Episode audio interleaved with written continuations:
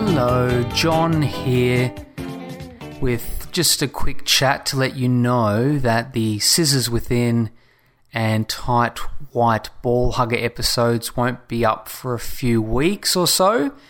Uh, life's gotten in the way a bit, and I know that sounds stupid. I do a Foves podcast, so I have no life, right? Boomtish.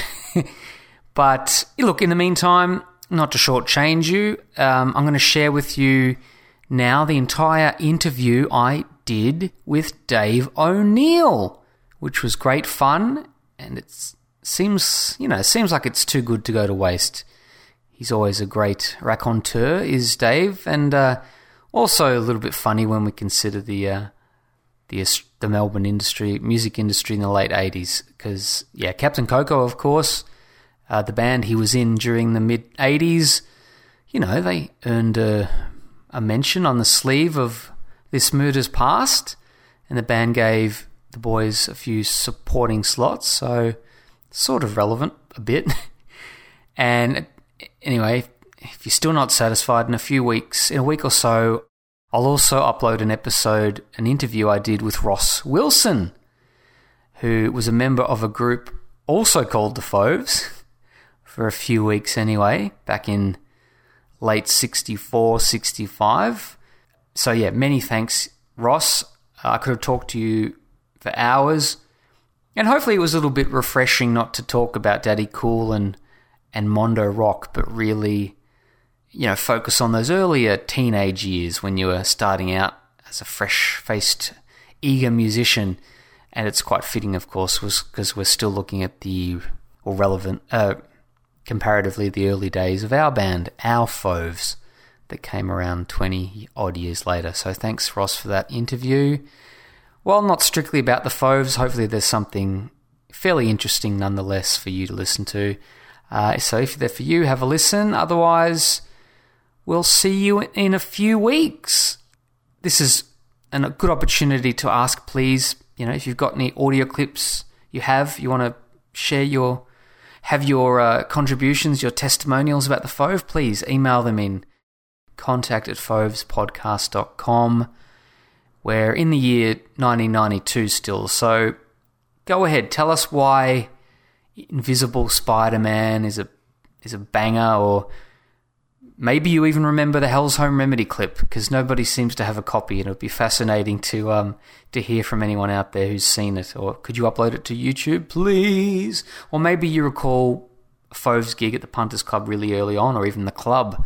We'd love to hear from you. But uh, there you go. So that's it. I'll get out of the way. Here's a man who swears that everything tastes better crumbed, Dave O'Neill. Recorded back in February two thousand twenty-two. Fuck, that's almost two years ago. Kick on, here's Dave O'Neill. Now today we are very lucky to be joined by a very special guest, someone who performed alongside the band in their first or second year, probably hasn't thought about them since, stand-up comedian, one-time member of Captain Coco, yeah, you heard that name right, Dave O'Neill. That's right, yeah, yeah, hey, thanks for having me, and uh, always love the Foves, and underra- underrated uh, they were, they were underrated, for sure, yeah. Like your band, Captain Coco? Nah, we weren't underrated, we weren't that good, but, uh, look, people can, de- people can decide for themselves, because my brother, who is a singer, put all the songs on um, uh, Spotify and Apple Music and stuff, so I can just get oh, them good. on my phone. And I listen back to them, and some are okay and some are terrible. So, yeah, you decide for yourself if you want to have a listen. Well, um, let's start off the beginning with the band. Uh, the name, you came up with it, you put it to a democratic vote. How did you come across Captain, Captain Coco? Yeah, yeah, look, um, we're really influenced by bands like Haircut one hundred, Orange Juice, Altered Images, all the British... Madness? Yeah, Love Madness, Specials. We had a bit of a ska... We had a brass section, so we had a ska feel, but we weren't really... A, we weren't a ska band. Um, and so we called ourselves Captain Coco. A little bit controversial because the guitarist at the time was Malaysian, and oh. he used to wear a captain hat. So it was like, is he Captain Coco? No, no, it's got, no, it's got nothing to do with Terrence. So... Um, These days, I mean, this was a long time ago. This was like nineteen eighty-three, maybe. So it was a long time ago. Yeah. Did uh, brass come in at the start, or that was later in your, your career? No, no. We just started off, we, we, we just rehearsed in the scout hall and the school hall, and there was just the classic... I played keyboards initially, bass, keyboards, guitar, drums, singer, yeah, and another guitarist. Yeah, yeah, so... And then brass was added, for sure, and percussion, which was really not needed. You didn't really need a percussionist, but Haircut one hundred had a percussionist. A few bands had percussionists back then, so we decided to have one. Yeah. Now you started off, I guess, with covers, uh, Madness, yeah, Orange Juice, that sort of thing. Yeah, yeah, and also some Aussie, like Mental as Anything. Uh, the Nips Are Getting Bigger. Mm-hmm. Um, Police, ones that were easy to play. Police songs were kind of easy to play, but we cl- quickly moved to originals because we, you know, we. we judged people in cover bands, and uh, we didn't like them. So, because we were going to see bands like, you know, who, who, you know, the Sunny Boys or Midnight Oil or the Gurus. The, who the Gurus? Did they yeah. come to Melbourne? Yeah. Yeah. Oh, I saw their first gig in Melbourne. They were fantastic. Um, they, they didn't have a, they didn't have a bass player. They had th- three, two guitarists instead initially, when they were the Le Hoodoo Gurus, and. Um, And so, you know, we loved those bands. We didn't want to be, in, you know, a cover band. Nah, that was nah, that was beneath us, we believed. You said you, you sang as well, but Glenn was yeah. the main singer? That's my brother. That no... My twin brother was the main singer. And, yeah, there was no argument. I, I was happy to play. I soon moved on to bass after Andrew Hepburn, a bass player, left. So I moved on to bass, which was a good move because it's an easy instrument to play because there's only four strings. And... No, Glenn was always v- vainer and better looking and skinnier than me, so he was the lead singer. There's no doubt. Yeah. Do you remember your first paid gig? Yeah, we played we played at a La Trobe Uni Overseas Students function, and we got paid for that because Glenn went to La Trobe, and, I mean, you know, overseas students, I mean, that, you know, I don't know if they digged our vibe, but anyway, they got up and danced. By then we had a saxophone player, actually. A sax player had joined the group. Yeah, so we got a brass section pretty quickly. Yeah. Yeah, so I think that was our first paid gig, La Trobe, but we did a lot of gigs in scout halls and guide halls because we were all scouts. That's how, that's the how the it sounds ridiculous, but that's how the band met. We met in scouts. And so, um, because there's older scouts, there's venturers. And so it was a mixture of guys from uh, Mitcham High and uh, Whitefriars, the Catholic school down the road, and a bit of Croydon High. So, yeah, yeah, so... Um, so once word got around that there was a band willing to pay, play for free or very little money, we got work in guide halls and stuff playing for girl guides. What about Sea Scouts? Were they a different breed? Did oh, they... yeah, no, nah, they're different. They're like, there was also Air Scouts too, but um, Sea oh, Scouts, wow. Sea Scouts, you'd see them at jamborees and stuff in their blue uniforms, and it was always a bit, wow, that's pretty exotic. Look at those guys. But no, no. No, they, they, were, they were a bit exotic, the Sea Scouts. Yeah. All right, so you're doing scout halls, maybe weddings, parties, anything, bar mitzvahs and stuff. When, what about the pub circuit? When did you, did you just pound the pavement, hand out your demo, ring up pubs and say, can I get on? Really, it was really hard to get into the pub. We entered a ba- Battle of the Bands competition, and, and the winning prize was you got to play the Seaview Ballroom. So, oh, wow. Which was great. So we got to play there, and once we played there... We just started to hawk our stuff around. And because we were, there were seven of us and we were all really young, like eighteen, nineteen, we had a big following just amongst our mates. So we would get mm. a good crowd. So the word got around, oh, these guys will come and bring fifty people. Oh, great. We'll get them as a support band. So we started getting gigs uh, around town at like the Seaview Ballroom. Uh, we played the Prince of Wales, the Punters Club. We, we played there a lot, uh, the Evelyn, uh, the Baden Powell Hotel, which was called the Cub Club, the Club in Smith Street, Collingwood, and the Venetian Room in the city, which was a great venue where I saw the Hoodoo Gurus. That was in uh, Lonsdale Street. Uh, above, above. I was going to ask you that. Back then in the eighties, were there any any venues actually in the C B D grid? But yeah, yeah. You've, you've just mentioned one. Yeah. yeah, and also, oh, well, the Users Club, which was in Carlton, but on the edge of this, right on the edge of the city. But hang on, the there was... The Users Club. The Users Club, yeah, yeah, yeah. yeah. It's, I, it's still a nightclub. It's still a nightclub. Um... In uh, what street is that? I can't remember, but um, yeah, no, the Venetian Room was great. That was in, and there was also the oh, there was another one in the city too. But the city was pretty dead back then. You know what I mean? It was like, you could always get a park out the front. Yeah, I'm a lot lot younger than you, Dave. I was born in eighty-three. Wow. I started going to the I started going to the city in the late nineties. I still remember Batman Records on Swanson Street. Wow, yeah. But you're yeah. right, it was it was dead. There was no one there. There was no, no. international students. It was pretty dead. No, it was dead. Yeah, absolutely, absolutely. What about the Riverside Inn in Cremorne? Did you ever play there?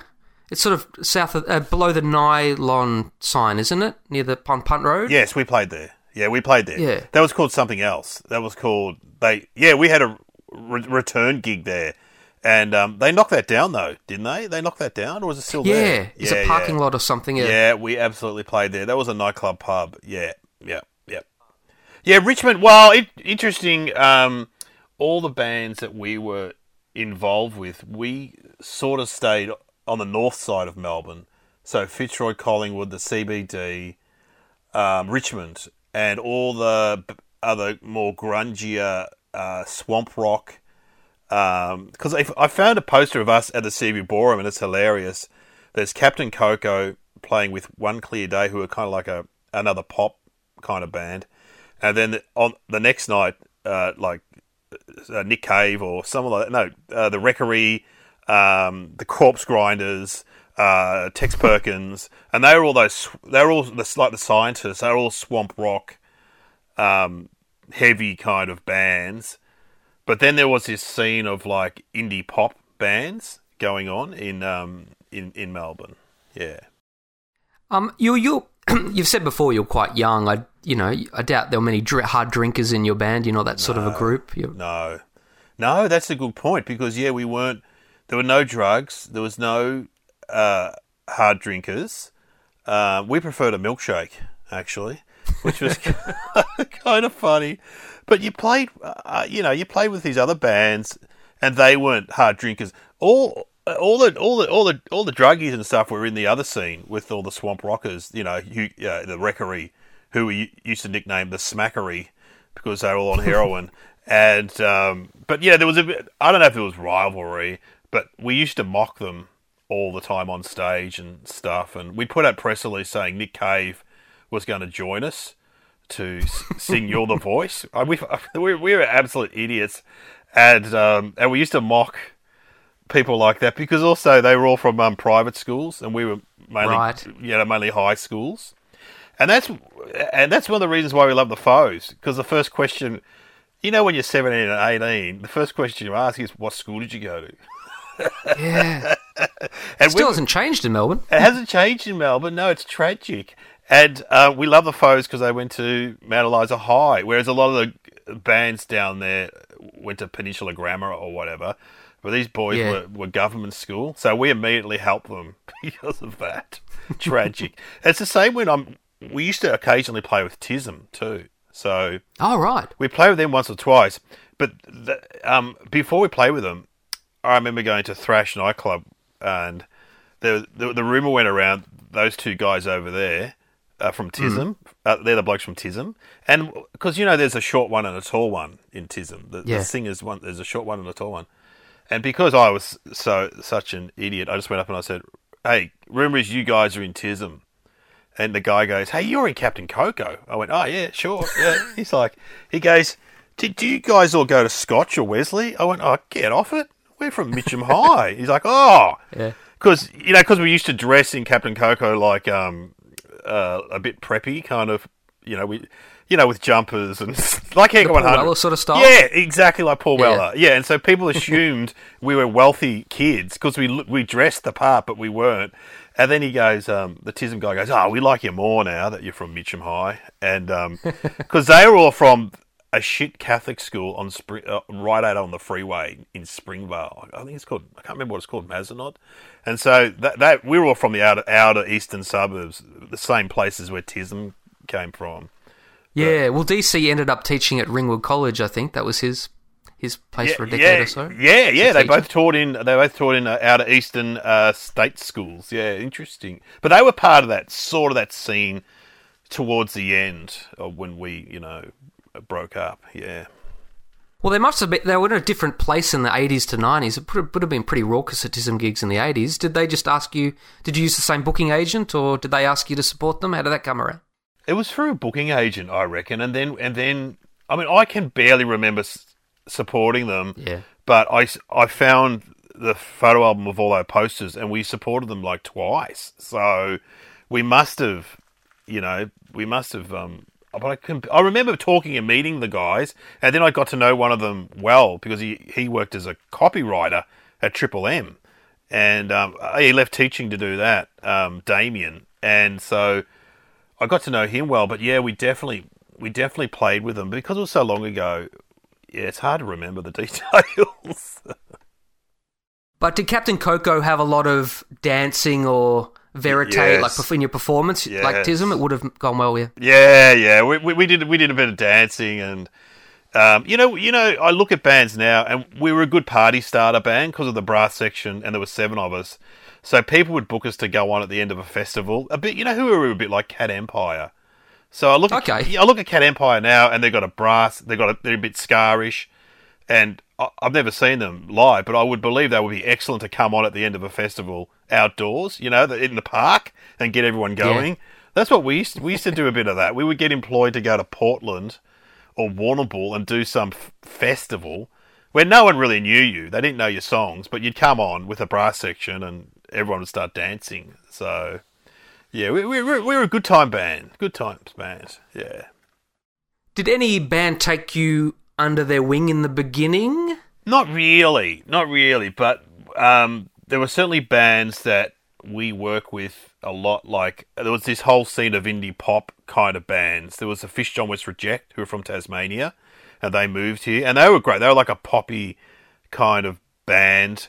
And then there was the Killjoys, who still play, again... They were more indie pop, you know, jangly guitar, um, a bit of jangly guitar, and also then some of the ska bands, like the Looney Tunes, who were a ska band. We used to play with them a bit because, again, they were from the outer east, and we we met one of them on a train, which is so funny when you think about it.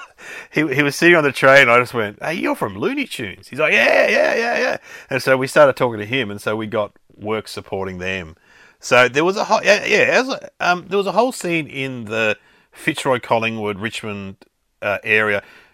Uh, the Punters Club was big, and we used to play there a lot. And then I'm trying to think of the bands that any bands that most people would know that had success. Fronte was around, and they were playing, um, and and they got success. And then the Underground Lovers started. We used to play with a lot of yes. ba- we used to play with a lot of bands that had members who went on to form the Underground Lovers, like the MacGuffins, were a great pop indie pop band who sound a bit like Prefab Sprout.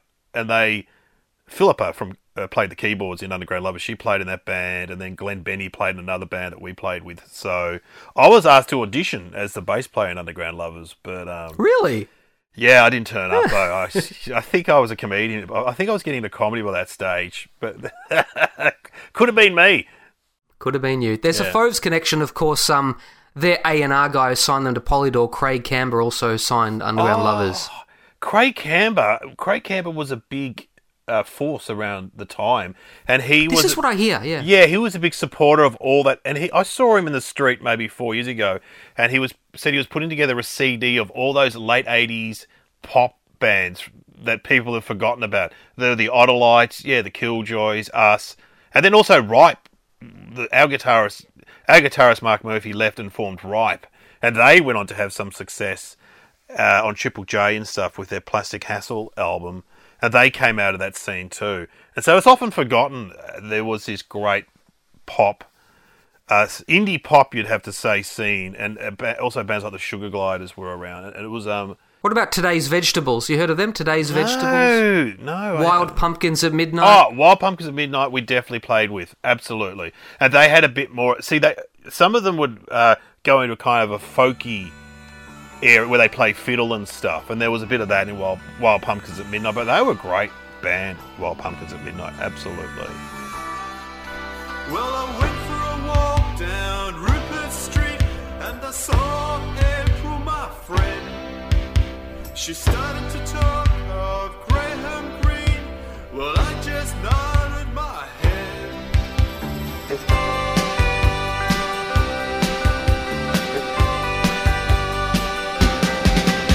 She pondered on her past while I was thinking.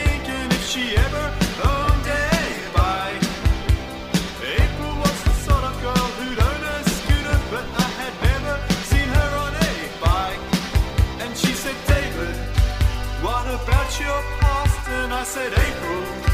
It was very boring. And she said David. Who were those boys? And I said April. Well, it's none of your business, but they were bicycle thieves with no care in the world. Bicycle thieves with no sense of shit. Bicycle thieves with no care in the world. Bicycle thieves with no sense of shit.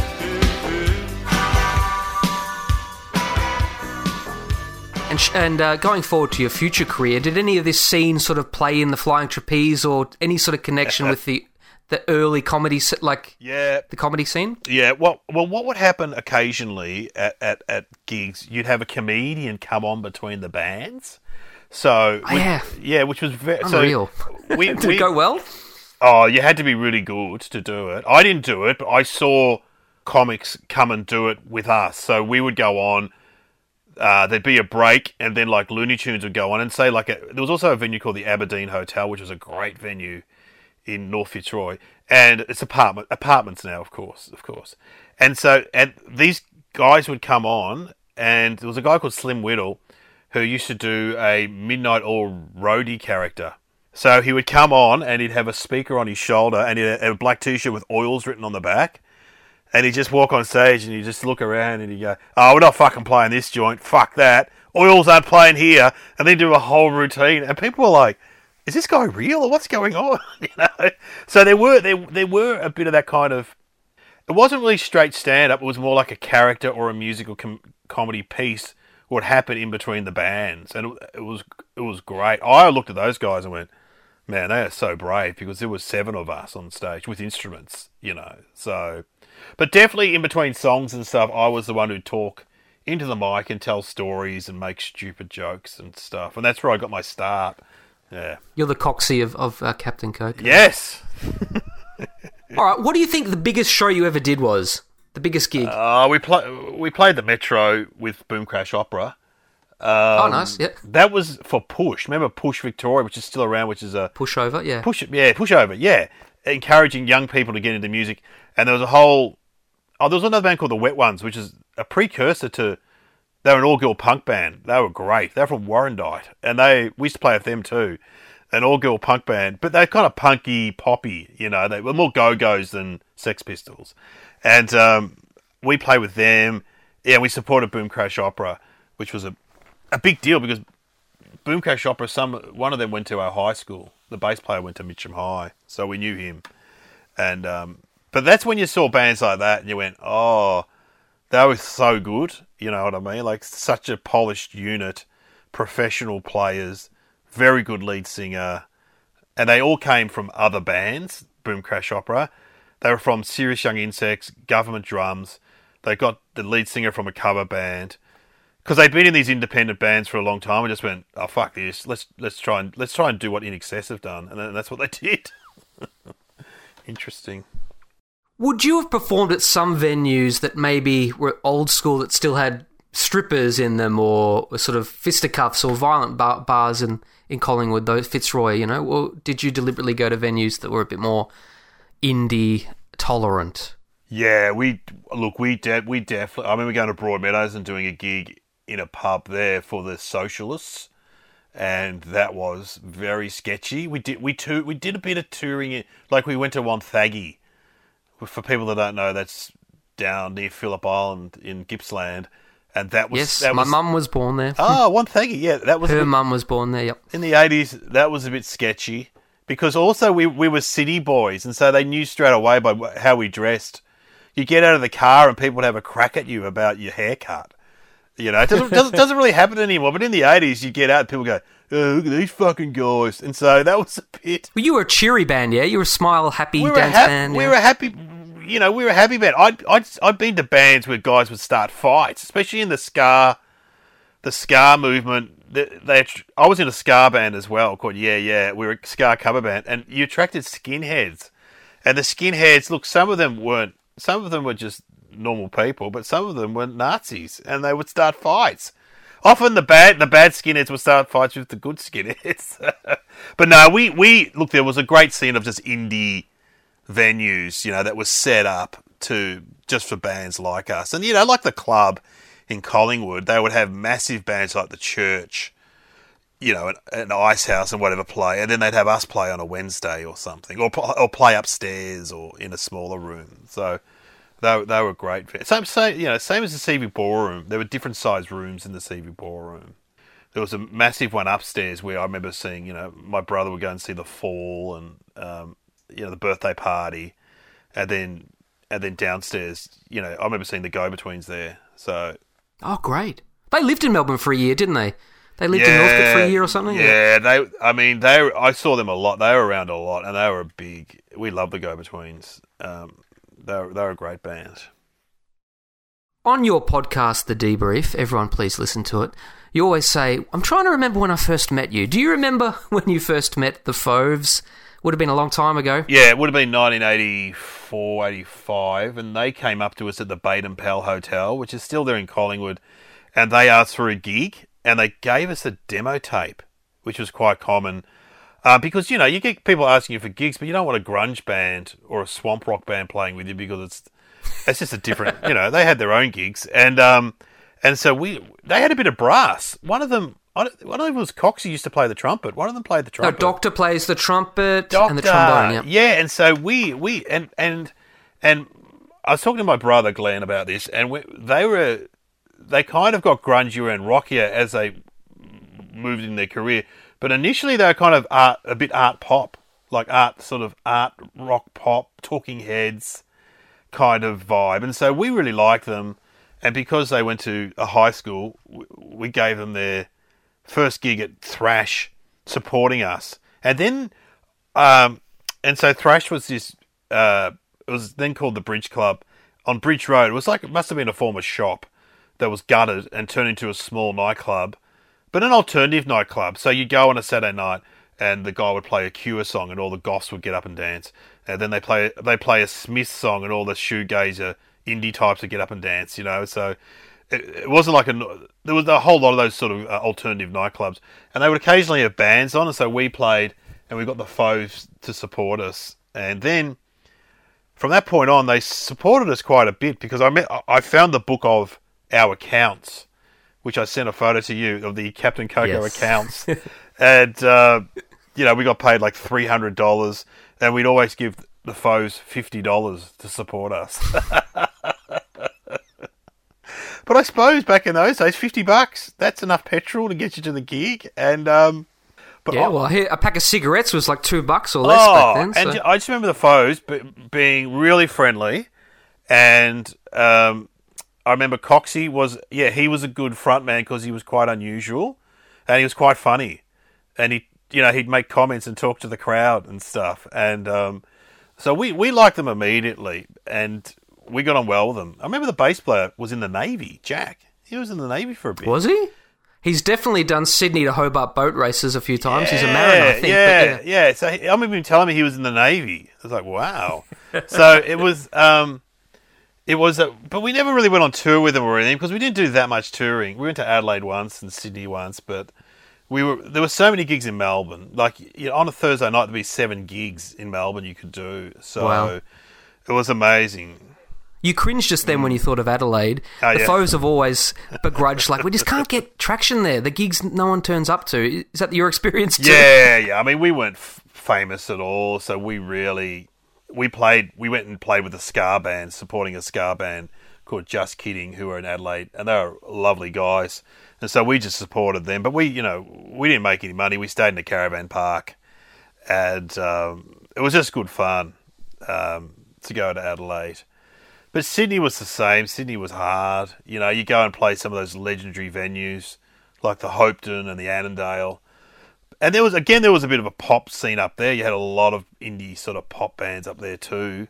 But, um, yeah, it was, we were, most, yeah, we were a Melbourne band, basically. You know, we never got to the Foes because you know what happened? What, what happened in Melbourne was interesting was that Triple J wasn't here in the mid to late eighties. It wasn't, it must have arrived late eighties or, um, and it certainly didn't make an impact till the till the ninety, maybe the late eighties, early nineties. Triple R, all you had was Triple R, okay, and P B S, and, P B S, and you yeah. know what? And they were really supportive of bands like us and the Foes, and the Fish John West Reject and the Killjoy. So we get our music played on Triple R by people like Steve White, who's still on Friday afternoons, because he loved that kind of indie pop sound, and we would get played. I remember going in interviews with Bodan and stuff, and they were great. And so because of that, you got a bit of a following uh, because of the Triple R thing. But once Triple J started, it became very Sydney-centric. And the Foes were really lucky because they got airplay with um, Dogs Are the Best People. They, you remember they got a bit of, they got a bit of Triple J traction, the Foes, which gave them a bit of... Whereas we put out a single, um, the last single, Paul Weller, was Formerly Yours. Formerly Yours. Yeah, which is a great pop song. And we sent that to Triple J. And they, I remember ringing up the guy who was the music programmer. He's still there. Richard Kingsmill, is that his name? Yeah, yeah, yeah, yeah. Yeah, and so back Legendary. in the back in the eighties, I would have rung him up in eighty-eight or eighty-nine. You could ring him just on the landline. And I said, "Oh, hey man, we, you know, I'm from Captain Coca. We sent you a um, a single." He goes, "Oh, I've listened to that." He goes, "That's not going to put. That's not going to go on Triple J." It's like, so this one tool decided your future on Triple J, you know, which was yeah. really, really hurtful. But of course, he, he was in Sydney. He didn't come and see us or any of the Melbourne bands, you know.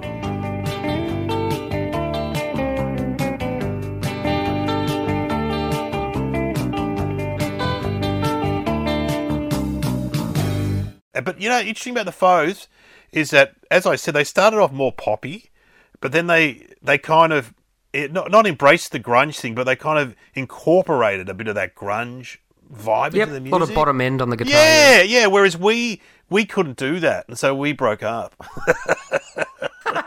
Because of course, in, in, in about eighty-eight, eighty-nine, Nirvana, the Pixies, the Pixies were big. It, you know, the Pixie the Pixies albums were huge amongst music fans, and we would listen to that and go, "Oh wow!" But we were so far removed from that world. But the Foes weren't. You know what I mean? They could easily slip into that world. They were already halfway there. So I, I reckon the Pixies would have influenced them a bit for sure. They talk about um, early Sonic Youth they liked, and uh, even the first few E Ps of Hunters and Collectors is. Yeah, bit, yeah, yeah, that's what they get compared to them. And I mean, the, I remember seeing Hunters and Collectors, and they had a percussionist. They had a bloke that would just bang a gas cylinder through the whole set and bang things. So yeah, they were Hunters and Collectors. Where did they sit?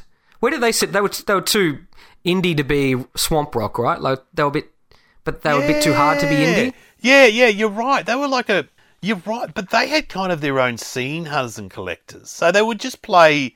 They would play all the venues, like the C V Ballroom. I remember seeing them at uni, because uni gigs were big too. Melbourne Uni, R M I T, Latrobe, Monash. They all had... Ba- we played at them all too. They all had bands, because, you know, John Howard got rid of the student unions. Thanks a lot.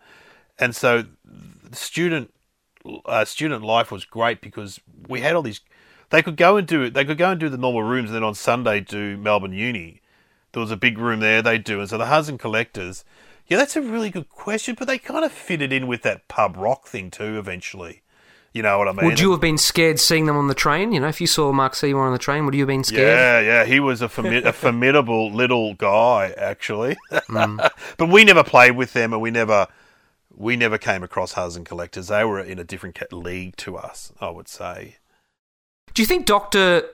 Would it be possible Doctor may have played trumpet with your...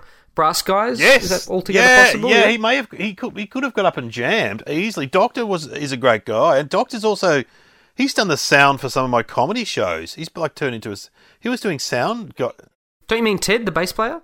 Oh, was it Ted? Ted Terry, yeah. Oh god, I can't remember. You're right. I think it might have been Ted. It was Ted. It was Ted who does sound. Yes, exactly. You're right. It was Ted. Yeah, yeah. I oh, sorry. Yeah, I got it mixed up. Did you? Record at the famous Richmond Recorders? Is that where yeah. you recorded Kite? Yeah. Uh, no, we recorded at Richmond Recorders where um, Lobby Lloyd owned it. And yeah. Did you meet him? Was yeah, he there? Yes, he came in. A big gruff bloke, wow, what the fuck, you know. Blah, blah, blah. And he, he, of course, produced one of my favourite records, the Sunny Boys' first album. They record they recorded that there. But what happened there was my brother Trev, he was a musician, he was in bands, he was in a band called the Ups and Downs. Remember the Ups and Downs? Um, no, the name only. Oh, okay, they're a big uh, nineties, they had a few hits, they're a, Bris- they're a Brisbane band, but my brother joined for the last couple of albums. Oh, look, they are fantastic.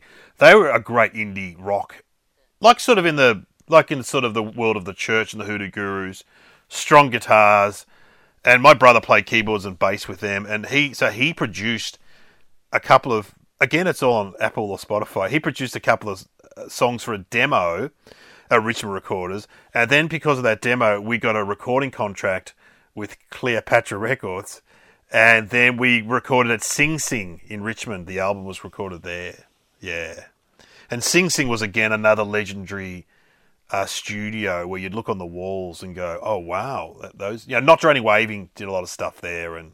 Um, Yep, the Foves recorded there. Yep, Lazy Highways, the yeah, other things. Yep, Powderfinger, very very big. Yeah, yeah. So it was, um, it was good. Yeah. Where was the Kite album launch? Do you remember that? Was there a okay? Big party? Yeah, it was at the club, the club in Collingwood. So it was called the Jump Club, the club, and we had a big album launch. Um, the Foves didn't play there with us, but the Foves played. Then when we decided to break up, we did a final gig at the club, and the Foves played at that last gig with us. Yeah. So, all right. Yeah. What year was that? Do you know what year was that? eighty-nine, ninety It must have been eighty-nine or ninety because I started comedy in nineteen ninety and the band had definitely broken up by then. So it was either early, I think my brother said it was early nineteen ninety when we did our final gig. But then stupidly, we did a reunion gig a year later. I don't know why. Did you do stand-up during like sets or anything then? No. I, I remember though when, you know, at early Ripe gigs and stuff, because I, we were such good friends of those guys, I did stand up in between Ripe and other bands, yeah. Ah. Like in people's backyards and stuff, at just parties and right. stuff. I just get up and do stand up, which is just horrific to think of now. But um, no, they're pretty, pretty good audiences. And the thing about that is that you're talking to people exactly the same age as you, in the same world as you. So you kind of, I mean, I go at, at I did a school and a uni recently, and it's like, oh, I'm like their dad now. I don't want to hear from dad. Like, you know. What about the Builders Arms? Do you ever do you ever perform there? No, no. The Builders Arms wasn't. That was just a dodgy pub back then. But across the road, which is now a post office, was another venue, another pub, which used to have bands like the Bachelors from Prague and stuff playing there. So there was a bit of a scene around that area. But the Builders Arms was definitely a dodgy old man's pub. Yeah. Mm. Yeah. Is that the one that's on the corner? It's on Gertrude Street. Oh. It's a gastropub now, yeah. Yeah, yeah, yeah. No, no, we didn't play there, but certainly we hung out there. Yeah, we hung out there because that's right. In that in that sort of the nineties, it became alternative, and they'd have an alternative nightclub in the back room.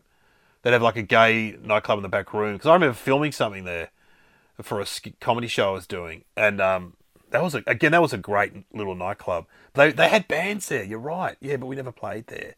I'm also thinking of the yeah. The Foes would have played there, surely. Yeah, they said they were treading that sort of shitty venue that wasn't really accommodating to music until they fell in with you, right. And they fell in with the Booker of the Punters. Then they noticed they yes. were in the scene. Yeah, the guy. Well, the Punters was great because they loved those kind of pop bands, and also the the guy from Fronte was the barman, and he was a great guy. Um, the guitarist, the songwriter, uh, what was his name? He he was great, and so he kind of had a big influence, I reckon. So, oh, the Punters Club was the best. I mean, we saw so many bands there and stuff. It was the best. It's the greatest. When did you know the you know the writing was on the wall for Captain Coco? Well, I think well. Listening back to the songs now, because I haven't listened to them for such a long time, and I put them on in the car with my kids who are teenagers and my wife. My, my, I've been with my partner so long that she saw Captain Coco. She was at the reu- She was at the reunion gig. It was thirty years ago, and we just laugh our heads off at some of the songs because they're so juvenile, and we sound like children. In, we, we honestly we sound like the Wiggles or something in, in the very early recordings because we're like seventeen and eighteen. And once we got into our twenties, we kind of got better. But as I said, you'd go and support bands like Boom Crash Opera or even Tism and go, oh, man, they're so much better than us. And, you know, and and I think once Mark Murphy left the band um, and formed Ripe, he was one of the main songwriters. Um, yeah. It, it kind of just sort of, yeah, it kind of had, had its time, you know. So as I said, it was kind of, we were kind of an eighties pop band with an independent streak and a, with a brass section, but by t- by about eighty-nine, ninety, I mean, there were still bands like the House Martins, you know, came out who were the British Fat band. Fatboy Slim? Yeah, Fatboy Slim was the bass player. And they were a great... They were similar to us. They were a great pop, rock, indie guitar band with a sense of humour. They were, they were great. And so they were kind of inspirational, but we kind of just uh, called it a day, you know, because, you know, being in a band, it's just a lot of carrying equipment. Um, Seven of you, man. Yeah. Splitting the checks. Yeah, splitting the checks. And so I really wanted to go into comedy. My brother, the singer... Or teaching. Oh, teaching, yeah. Well, I studied teaching. Yeah, hedging your bets. That, yeah. that was a night. That's a nightmare. And um, my Glenn, my twin brother, ha- was in the Red Cross, and he was going on, on some overseas assignments and stuff, and so mm-hmm. he he was going. We talked about forming another band after it, but um, no, it all just fell apart. Yeah. But it was good. I got I got it out of my system, because I know a lot of comedians these days, they would be rock stars, you know what I mean? And they're always yeah. wanting to form a band and sing a song. I'm like, oh man, I did that. You know, I've got my bass. I've got my bass. I've got my bass right here, and I, occasionally I use it in my comedy act. But um, I've seen you at yeah the Little Dum Dum Club in Maryborough. You you brought it out. Yeah. Oh, were you there? Yeah, yeah, that yeah. That was great, because I was so worried, because I hadn't done it for so long, and because we talked about it on a, a previous show. I'm I'm going to Carl Chandler, who's from Dum Club. Oh, I'm I'm not very good bass, because you know what the thing is, if you've done comedy for thirty years. You're good at comedy, but if you played bass in the eighties for five years and you haven't played it for years, you're not that good. But um, it went really well. I was I was thankful for that. So um, yeah, so I, yeah, I used to do routine bass lines of the eighties, famous bass lines of the eighties, yeah, yeah, and seventies. Criminals aren't meant to be nice. Sharing the world, bicycle bees with no sense of shape. Bicycle.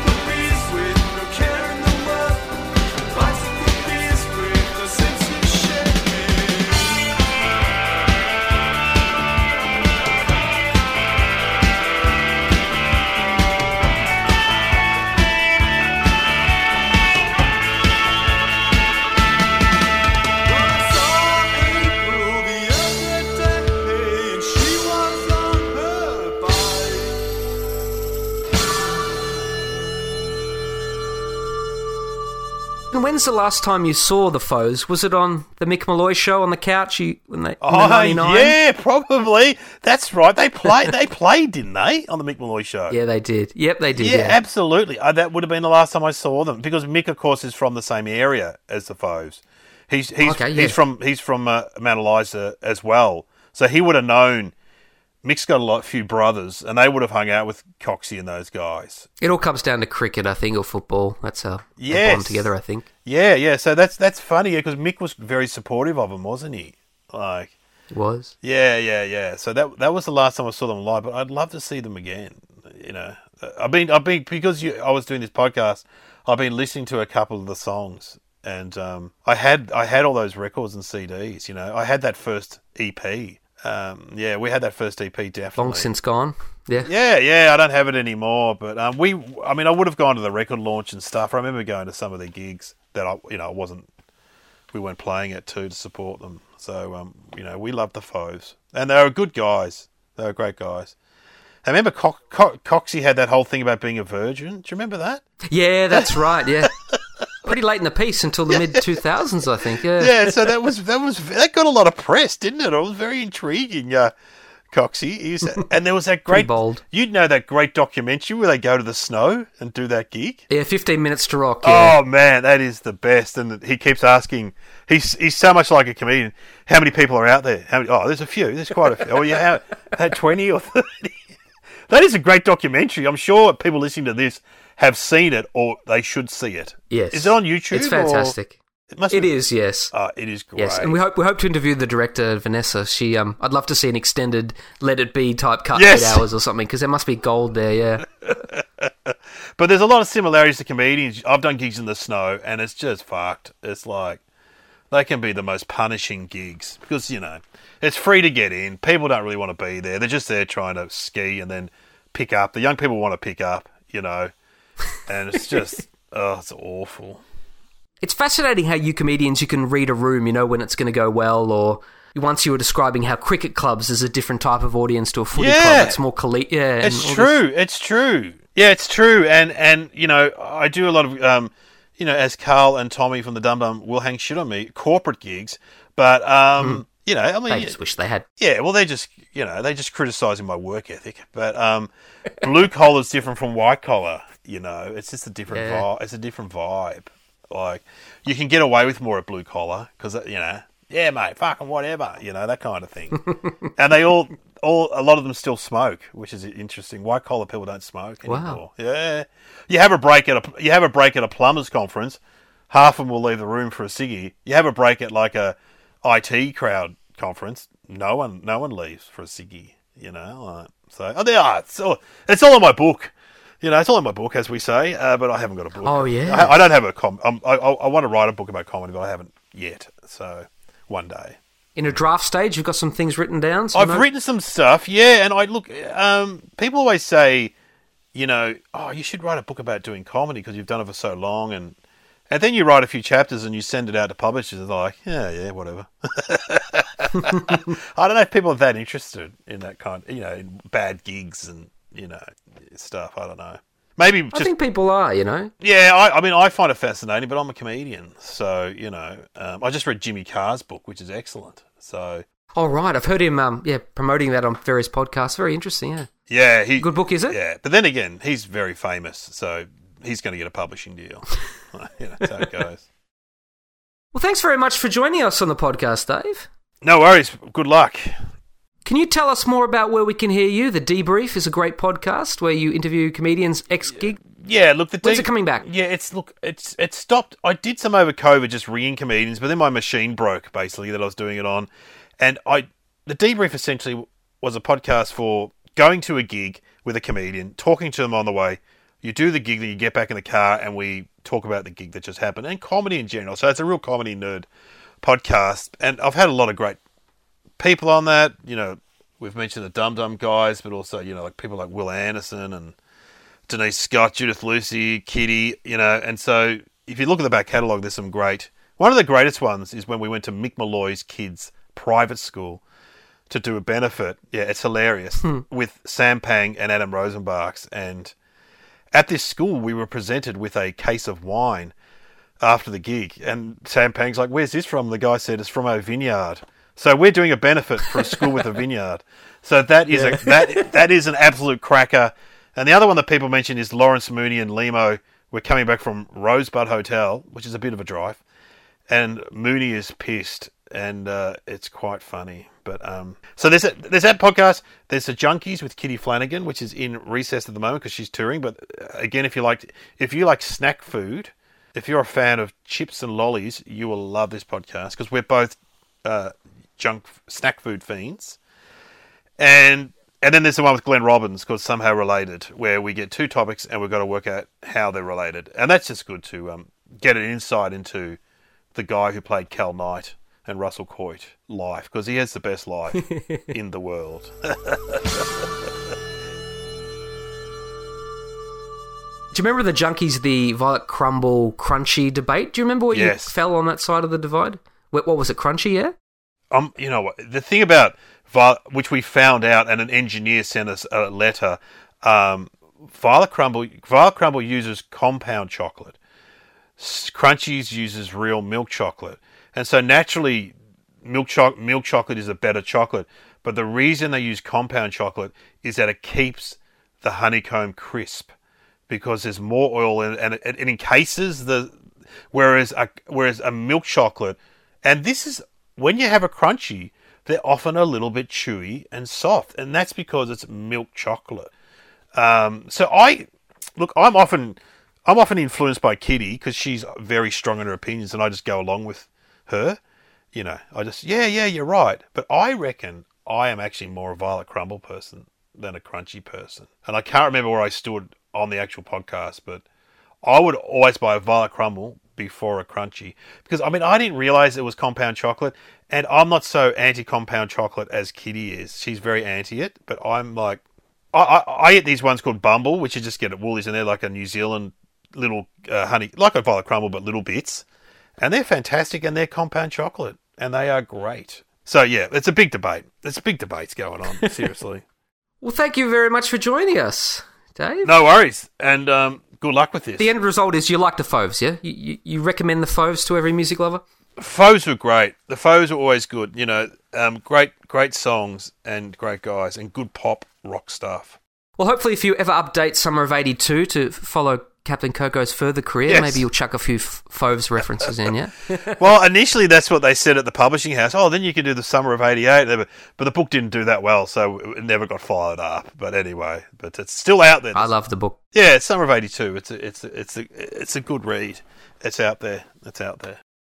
A Brash's bag. I got a Brash's bag, yeah. Yeah, I use that in Zoom gigs. So if it, if I'm doing a... Uh, Zoom gig, and they're all they're over thirty-five. You just pull it out. People lose, people lose their minds. But um, me too. But in my mind, it was always so expensive there. But I, bu- yeah. I bought my first ever D V D there, forty bucks. Uh, Doctor No, yeah, nice. Yeah, see, I'm older, so we it used to be really important to go down there and get your records. But they only employ good-looking people. Crashes. It was never really. Yeah, it was always attractive girls and gay blokes. I think. I don't think guys like me got looking.